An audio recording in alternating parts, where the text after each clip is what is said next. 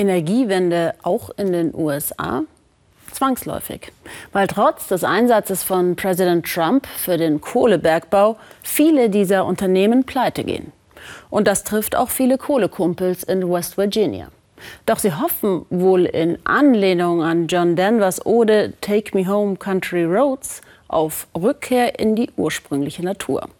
Und die wollen sich jetzt ehemalige Bergarbeiter mit der Hilfe von Bienen zunutze machen. Claudia Buckenmeier. Imkerin Cindy B. kontrolliert die Bienenstöcke von Alvin Farley. Er ist einer ihrer Schützlinge. Früher arbeitete Farley in Kohlengruben. Dann wurde er berufsunfähig, schwarze Lunge. Die Bienen waren für ihn lange Zeit nur ein Hobby. Das hier hat nichts mit Kohlebergbau zu tun. Ich genieße das sehr, mehr als alles andere, mehr als meinen Garten. Manchmal habe ich in Schächten gearbeitet, die nur 80 Zentimeter hoch waren. Ich musste den ganzen Tag herumkriechen, konnte mich nie strecken. Die kleine Entschädigung, die Farley für die schwarze Lunge bekommt, reicht kaum zum Überleben. Cindy B. arbeitet für ein Imkerkollektiv. Das bildet Menschen wie Alvin zu Imkern aus und kauft ihnen dann den Honig ab. In West Virginia, dem Armenhaus der USA, kann auch schon etwas Geld viel helfen. Die Bienenzucht ist eine Ergänzung. Wir hoffen, dass unsere Partner so ihr Einkommen erhöhen können. 2016 haben sie die Organisation gegründet. Ihr Sitz ist ein ehemaliges Ferienlager für Kinder von Grubenarbeitern. Finanziert wird das Imkerprojekt durch die millionenschwere Strafzahlung eines Bergwerkbetreibers. Der hatte gegen Umweltauflagen verstoßen. Chefimker Mark Lilly und sein Team haben inzwischen 90 Partner angelernt und es werden immer mehr. Sie wollen beweisen, dass es für den einstigen Kohlestaat eine Alternative gibt. 30 Jahre lang reiste Lilly als Gutachter für ein Versicherungsunternehmen durch seine Heimat West Virginia. Dann wurde das Hobby zur zweiten Karriere. Je älter wir sind, desto mehr hoffen wir, dass die Dinge wieder so werden, wie sie waren. Wir müssen den Leuten beibringen, dass wir der jungen Generation etwas anderes zu tun geben müssen, wenn wir sie zurückholen wollen. Und das könnte Bienenzucht sein? Unbedingt. Zumindest kann sie ein Türöffner sein, der neue Ideen möglich macht. Sie haben hier bereits mehrere neue Stellen geschaffen. Robbie und der 70-jährige James bereiten gerade Zuckerwasser vor, um die Bienen für den Winter zu versorgen. Ich habe die Lehrzeit abgeschlossen. Jetzt kommen noch mehr Tests. Es gibt viel zu lernen.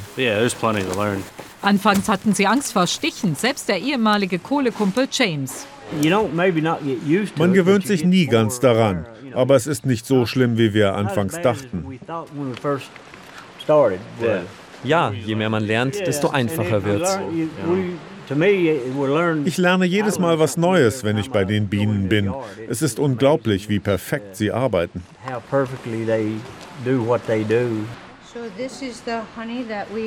Imkerin Cindy B. zeigt uns die Fässer mit dem geschleuderten Honig. Noch lagern sie ihn.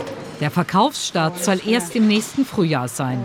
Sie wollen ausreichend Vorrat haben, wenn sie beginnen, den Berghonig aus den Appalachen zu vermarkten. Als besonders reines Naturprodukt.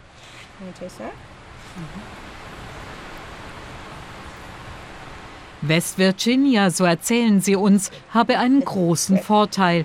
Es gebe noch viel ursprüngliche Natur. Wir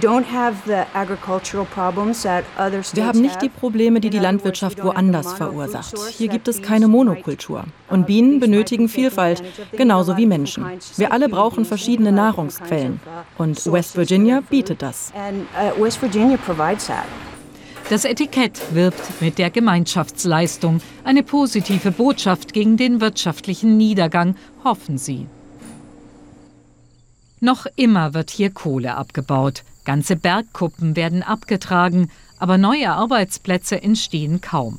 Trotzdem halten viele weiter fest zu Präsident Trump.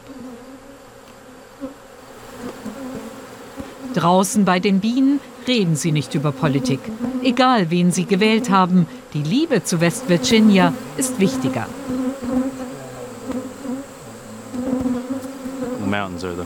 Die Berge sind mein Zuhause. Ich habe mein ganzes Leben hier verbracht. Es ist unschlagbar. Mark Lilly ist klar, dass dieses Projekt keinen Boom auslösen kann, aber vielleicht könne es einigen Menschen ihr Selbstbewusstsein zurückgeben. Und so machen sie nicht einfach nur Honig, sondern züchten auch Bienen, besonders widerstandsfähige wegen des Klimas. Die mit dem grünen Punkt ist die Königin.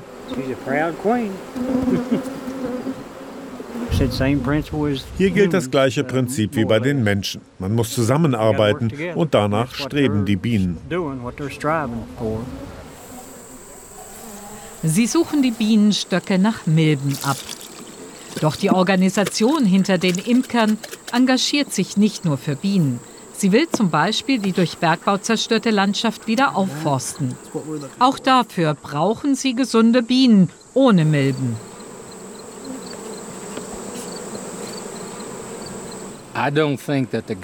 Die Regierung hat auf nichts eine Antwort. Das sehen hier fast alle so. Es muss also was von der Basis kommen und das versuchen wir. Wir lernen uns selbst zu helfen, umweltverträglich für die nächsten Generationen. Wir sind uns einig, dass West Virginia viel Hilfe braucht, aber diese Hilfe versuchen wir bei uns zu finden und holen sie nicht von außen. Wir sind reich an Familie und Freunden. James haben die Bienen eine neue Perspektive gegeben. Und doch will er den Glauben an die Rückkehr der Kohle nicht ganz aufgeben. Sein Chef versteht das. Zu lange habe in West Virginia allein die Kohle Reichtum bedeutet. Ein Umdenken brauche Zeit.